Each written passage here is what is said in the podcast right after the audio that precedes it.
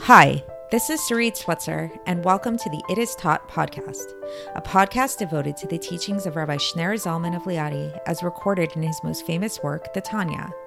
My hope for this show is to make these teachings accessible and relatable to the average person, regardless of prior Jewish education or affiliation. The episodes follow the prescribed daily study portions and are meant to serve as practical lessons in how to live your life as your true self and develop an authentic and powerful relationship with your Creator. I have personally experienced the effects the study of this work has had on me, and I'm excited to share what I can of this knowledge with you. So please join me on this journey of learning, self growth, and connection with your source.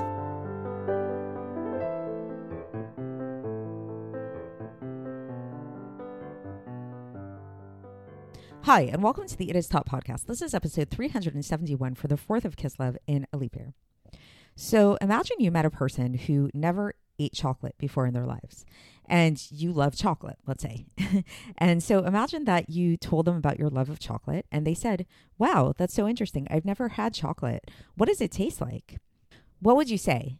Would you be able to accurately describe the taste of chocolate to them? I mean, first of all, there are lots of different types of chocolate. Some are more bitter, some are more sweet, some are more uh, pungent. Some are like softer in texture. Some are uh, have a more like grainy kind of texture. But regardless, no matter how you describe this chocolate, no matter how much this person read up on chocolate, would they ever really be able to experience chocolate without actually tasting it? No, right? We all know this. Uh, so, truthfully, this is the same thing with anything in life. And as we'll learn today, this is true, especially for God, for godliness. So, interestingly, just the other day, I got into a philosophical conversation with this guy who grew up religious and is no longer religious anymore.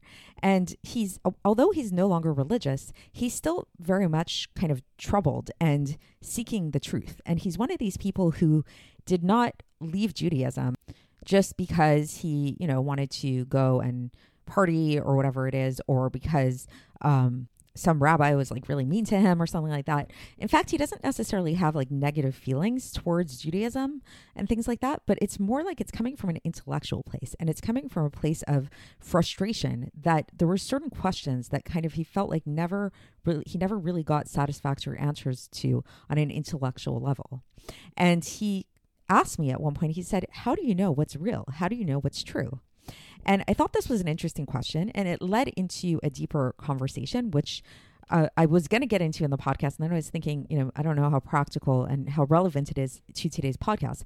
But I think what's more interesting about it and what does relate to what we're going to be uncovering today is the question and the fact that this guy who is such an intellectual person this is his modus operandi. This is his his uh his home is his intellect. This is where he feels comfortable. And this is where he tends to gauge what is truth and what is not truth. But as we'll learn today the intellect, as great as it is, and it really definitely does have a lot of advantages in terms of truth seeking over, let's say, you know, the senses or the emotions or or things like that, it's still very much limited and it can still only take us so far. And yes, if you want to, you know, find truth using your intellect alone, you're going to get stuck. Um, even in Chassidus, I, I get this experience sometimes. It's like you're learning Chassidus, you're learning all these deep ideas, but then there's always another question and another question and going deeper and deeper and deeper. And you never quite get to the the end because you can't because intellectually it's impossible because truly God is beyond intellectual grasp. And all we could do in learning Chassidus is to talk about what God is not, to talk about, um, you know, in the like the null hypothesis, like we were talking about yesterday, like God is the, this is kind of a, what we know the existence of God. Like we're talking about the chocolate, you know, we're when a person um, reads a book all about chocolate and they've never eaten chocolate before, they can get a sense of, okay, this is what chocolate looks like. This is like, I could kind of imagine in my mind what the chocolate tastes like, but you're not it's not really chocolate. It's not. And and there there has to be that awareness of that. And so that's what we're going to be learning about today. And the kind of remedy for this the kind of um, solution to this quandary is just like in the taste of chocolate to actually go and eat the chocolate to actually go and do the mitzvahs to actually go and do god's will which is very physical in nature. So Interestingly, this might seem really strange. Like, how is it that the way that we connect to God in this lofty way is through physicality? But as we'll learn, there's something about physicality specifically in which, which due to its limited nature, due to the nature of what it is, that actually is where God invested his godliness, his essence in a certain sense, in a way that is undiluted, in a way that is not found in intellectual pursuits or even in emotional pursuits of God. So, as per the style as of late in the Tanya, it's going to get quite Kabbalistic, but I'll try to keep it as down to earth as possible. So just bear with that. And for context, we're still in the middle of Kuntres Acharon, the fourth essay, which is this longer essay, um, you know, discussing the different ways that we connect to God, whether it's through prayer, whether it's through Torah study, and whether it's through mitzvahs, and and the advantage that each one has, and what each one accomplishes, and how how this happens on a Kabbalistic level. So yesterday we were discussing the idea of emulating God in a in, in kind of like in terms of God's attributes, being a nice person, being a kind person person, being a, a person of compassion, rahmanis, and all of that kind of stuff. And we talked about how, while this is definitely something we should do, this is definitely something we should emulate, we also need to be aware of the limitations of this and how when we are emulating God in these ways, we shouldn't think get a god complex. We shouldn't think that we are god or that we're anywhere near to god actually. And we should really think about it more in a humble way like sort of like that we're getting like a semblance of god. Sort of like a, a very small like uh, measure of of God, and you know, likened to the way that Avraham Avinu likened himself to being like dusts and ashes. So just like the dust and ashes of a tree, which contain within them the essence of a tree in a certain sense. On the other hand, it's extremely diluted. It's an extremely diluted form of the tree, and so too Avraham Avinu, who Avraham Avinu w- epitomized the trait of Chesed within God, then. Um, nevertheless, his level of chesed was really just like the dust of the tree. Like it, it is a really diluted form of the chesed of God. But so now today we're going to learn about the difference when it comes to mitzvahs and how mitzvahs are not this diluted form of godliness, but in fact they're called maaseh elokim hema. They're called the works of God Himself.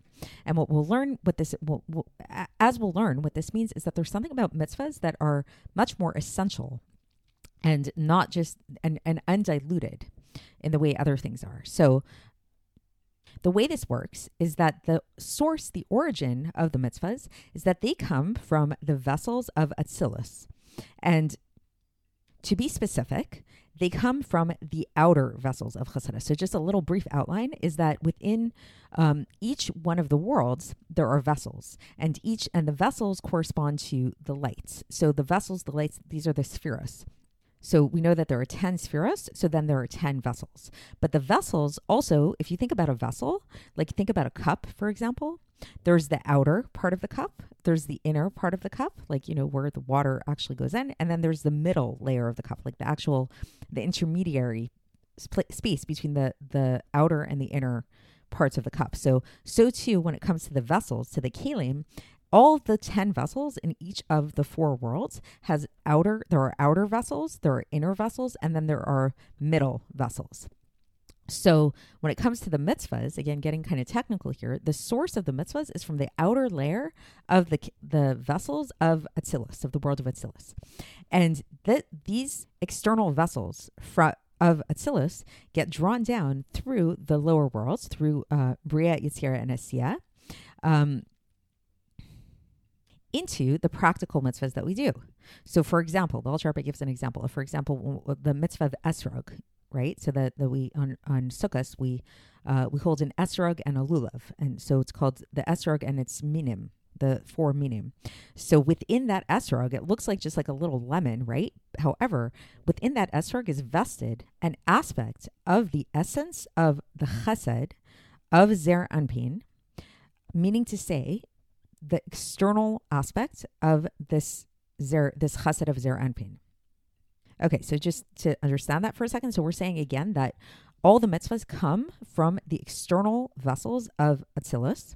And so each one in its very particular way, in terms of each, you know, there's different vessels. There's the vessel of chesed, there's the vessel, vessel of Gvura, Tiferes, all that stuff. So, for example, when it comes to Lulav and Esrog, the mitzvah of Lulav and Esrog, this is stemming from the external vessel of chesed of Atzilus. And so what's important to recognize about this, basically, and, and the Alter will get into this deeper, is that the world of Atzilus, as we've mentioned, is very different than the other worlds. The world of Atzilus is the world of emanation. So it's unified with God, which means that even the vessels, even the external vessels that are found within the world of Atzilus, are really unified and one with God. And they don't, there isn't this barrier that we find in the other worlds. There isn't this dilution that we find in the other world. So by contrast, where do we find this more diluted form is when it comes to man, when it comes to a person. So even a person who some people are very, very holy and they have a soul that comes from Atzilus, right? Nevertheless, since that so, that lofty soul becomes vested within a body, within a physical body, which is not a vessel of Atzilus, it's a it's a vessel of this world. It's it's a physical body of this world. Then uh, this type of person will not ever be able to grasp the essence and the inner aspect of the chasadim of the Zer Anpin of Atzilus. Like, meaning they'll never be able to grasp truly in a true way the, the true inner level of this chesed in Atzilus. Why not?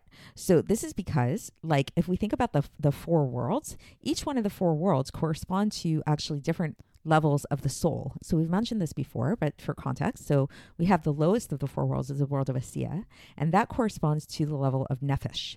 Nefesh is that animating force that vivifies our body. It's a very simple part of our body that, you know, allows us to move and walk. It's the experiential part. Then there is the level of Yetzirah, the world of Yetzirah, and that corresponds to the Ruach level of our soul. That's the emotional component of our soul. Okay, then we have the world of Bria, which that corresponds to the Neshama level of our soul. That's the intellectual component of our soul. Then what comes above Bria? Above Bria is the world of Atzilus. So what does Atzilus correspond to? Atzilus corresponds to the level of the soul known as the Chaya. The Chaya is a level of a soul which is not found within the body. It's above the intellect. It's the supra consciousness, uh, which is above the intellect and it hovers. It in, in, in fact, it hovers above a person. So it's not something that we can really see or that we're even conscious of necessarily. Um, but that's so that corresponds to the level of Atzilus, which is why it, it, we can't grasp it with our intellects because our intellects can only take us, can only um, connect us with our neshama level. But the level of chaya is it is related to Atzilus. So we cannot use. So this brings us back to even a person whose soul comes from Atzilus because there that soul is found within a physical body with a physical mind, that type of person, no matter how much they learn or study or meditate, can never grasp the level of Atzilus. They can never grasp Chesed of Atzilus in a way that that um, that can be grasped when holding a lulav and esrog and performing the mitzvah of lulav and esrog while holding it. What a person could grasp with their intellect is the existence of these attributes. So they so just like you know the person who studies about chocolate they can learn a lot about chocolate. They can probably even teach a course about chocolate without ever having tasted a piece of chocolate in their lives, right?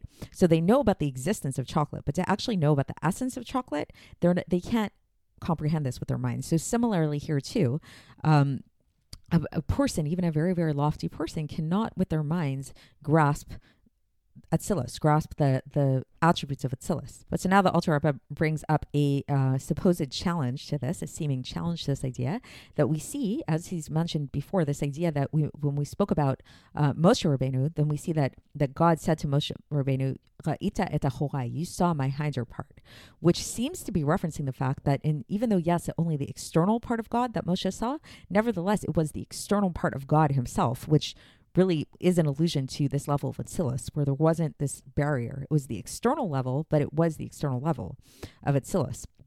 So how could this be if we're saying that nobody, no matter how great they, they are, can ever comprehend even that level within Atzilus, even if it's the outer levels, the outer kalim of Atzilus. So the Alter Rebbe says this is this is because he he uh, witnessed this through prophecy. So it wasn't an intellectual thing. Moshe Rabbeinu didn't experience God on it, be, due, it due to his intellect, but he experienced God um, through prophecy. And so, and why? Because prophecy is actually where you uh, divest of the physical, as is written about in Ra'aya Mehemna in Parshat Mishpatim. So, so through prophecy, Moshe Rabbeinu was actually able to uh, to transcend his mind and tap into that level of the Chaya, which corresponds to Atzilus. And so, yeah, so just to reiterate, the Alter Rebbe reiterates that this is now we can understand why it is that no person can grasp God, because without understanding, you can't really grasp. It's not true grasping. We can't.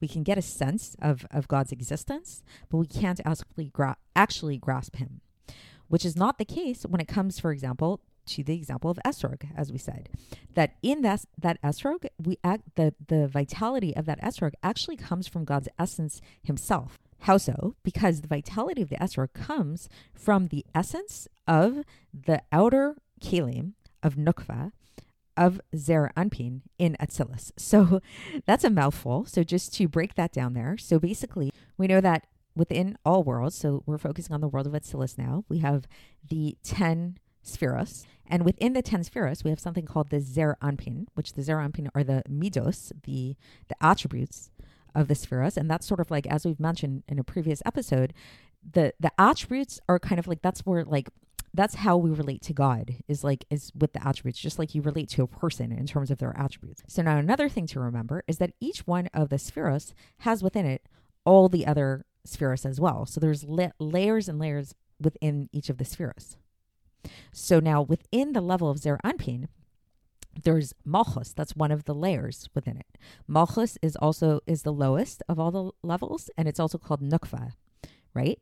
And so now we're, we're found basically in Nukva or Malchus of Zer Anpin of Atzilus. Okay, now we're in that sub subcategory there within that world of Atzilus. And another thing that we need to remember is that each each um each level has a light and it has a vessel. And not only does it have one vessel, but it actually has three vessels. It has the inner vessel, the outer vessel, and the intermediate vessel. So here we're talking about the outer vessel, of the Nukva of Zer Anpin of Atzilus. So the outer vessel of Malchus of Zer Anpin of Atzilus. If you don't remember all those technical details, that's okay. But the main thing to take away from this is even though these are layers upon layers and all that stuff, because we're talking about the world of Atzilus, within Atzilus, everything is just an emanation. So everything really truly is God and it's not diluted. There's no dilution that happens. So there's so yes there's vessels and there's lights and there's levels and all that stuff but it's it's not separation the way that there's separation in other kinds of worlds so even though the so even though the um, the esrog is coming from this level of the outer kalim of the nukva of Zer Anpin of Atzilus, even though it's this outer level, it's still it's it's still godliness, it's still elokus. And the Alter Rebbe brings proof for this from the Eitz Chaim, where it's where it's taught there that all the fruits are rooted in the world of Atzilus. So how so? So the Alter Rebbe says this is because uh, the the thirty kalim of Atzilus, the thirty vessels of Atzilus, because again, remember there's ten. Uh, energies within that and each one has an inner, uh, middle, and an outer layer for the vessels. So the 30, which makes 30 in total, 10 times 3 is 30. So the 30 vessels of, of Atzilus descended down into the lower worlds of Bria, Yetzirah and Asiya, which are what is this vestment? This, these are the 10 sayings through which the world was created. Through them being vested, and how did these how did these 10 sayings create the worlds? They they vested these energies um, these kalim, these these out these thirty kalim within the nukva of Asiya, the malchus of Asiya, which is the essence within the essence. Meaning to say, so how does this work? Is that the vessels of Atzilus became the neshama of Asiya and which means that our the soul of our world, the soul of Asiya, is actual divinity, is actually Elokus. Because when we talk about the world of Atzilus, as I mentioned, him and his vessels are one. The emanator and the emanated are one and the same. So thus, if we say that the vessels of Atzilus came down and became the the soul of our world, this is it's, it's you know it's it's it's one and the same with God. And then next in that flow, so we have the, the vessel of, Atzil- of Atzilus coming down, becoming the soul, the neshama of our world. And from that neshama of our world, then this became vested within the kalim, the vessels of this world, of the malchus of this world, of the nukva of this world. And this is how the etrog came about. This is how the physical es- etrog came into being. So we see that there's this chain reaction going all the way back to Atzilus. And so thus we find that when a person actually takes the lulav and esrog and, and shakes it according to uh, the way that we have to on, on Sukkot, we're actually touching the vitality that uh, that is coming from this malchus of Atzilus itself, that is that is unified with the Or Ein Sof, with God, with God Himself. So that basically is giving us like kind of like the map, the breakdown as to why it is that when we actually do these physical mitzvahs, we are touching God's essence, which is not the case when we just are in the world of intention. So a person can have like great intention while they're doing the mitzvah, but that intention is not getting the, the, them to touch that essence even if he knows all the mystical ideas, all those mystical ideas and all those teachings about why we shake lulav and esrog and what it's all about and all that stuff, um, a person is grasping the the existence of the mitzvah. Like they're just like they're learning about the chocolate. They're learning like you know what the chocolate is made up of and that kind of thing. But they're not grasping the mehus, the the essence of the of of, of God. So there's this these terms that come up in Chassidus a lot: metzius and mahus, the existence and the essence. So our brains, our intentions, our feelings can get us to uh, to touch the existence of God. It can get us closer to understanding that God exists, but to actually touch God Himself, that can only be done through the performance of a mitzvah, like shaking lulav and esrog. However, here's an exception to where our brains actually can get us to a place of, of touching God. This is through learning the halachas of Esrog, learning the laws of Esrog. So, through learning the laws of Esrog, a person is actually able to touch the mitzvah itself because we're learning the halachas of the mitzvahs in a way of, and so thus we're, we're attaching ourselves to the mitzvah itself through our speech and through our, our thought and especially if a person learns like the the esoteric dimension the sod level like all those deeper aspects of the mitzvah this is another way that a person can attach to God, godliness itself. So we mentioned before when a person's actually performing the mitzvah if while they're performing the mitzvah they're thinking about all these great intentions that they learned yes it's a great thing but in that moment that they're performing the mitzvah then it um then it then it, it's not attaching them to the essence of God. It's only attaching them to the existence of God. But at the moment that they're actually learning these things, if they're speaking the words out loud and using their mind to try to understand these deeper ideas, they are connecting with the essence of God.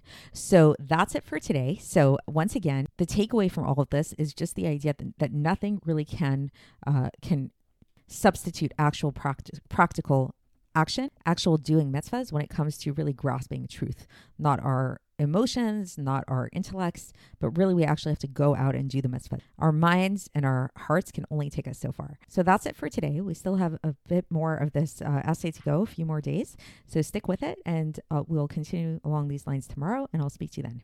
Thanks for listening to the It Is Taught podcast, hosted by Sarit Switzer. This podcast is dedicated in loving memory of my maternal grandfather, Avraham Yitzchak ben Binyamin HaKohen of blessed memory. Music by Shoshannah. If you enjoyed this episode and would like to support the show, please share it with others and subscribe on YouTube, Apple iTunes, Spotify, or wherever you listen to podcasts. And make sure to leave us a five star review. To find out more about the It Is Taught project, including more information on my soon to be published book, please visit our website, itistaught.com. To catch the latest from me, follow me on Facebook, Instagram, and Twitter. Looking forward to speaking with you tomorrow, and until then, have a great day.